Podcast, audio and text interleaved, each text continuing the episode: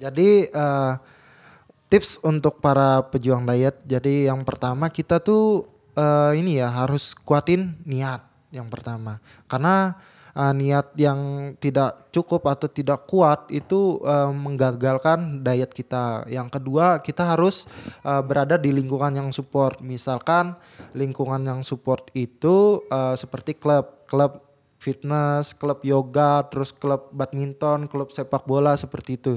Jadi kita harus uh, dekatin uh, lingkungan yang support dengan kita.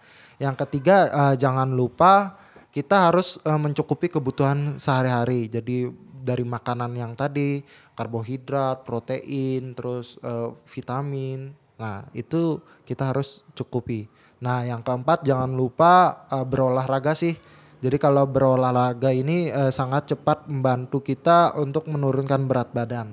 Oke. Okay. Kalau ideal berolahraga satu minggu itu uh, bisa uh, tiga kali dalam satu minggu. Jadi tidak perlu kita forsir setiap hari karena tubuh kita memerlukan recovery. Jadi kalau misalkan tubuh kita tidak ada recovery, nanti malah uh, yang ada kita malah sakit bukannya sehat.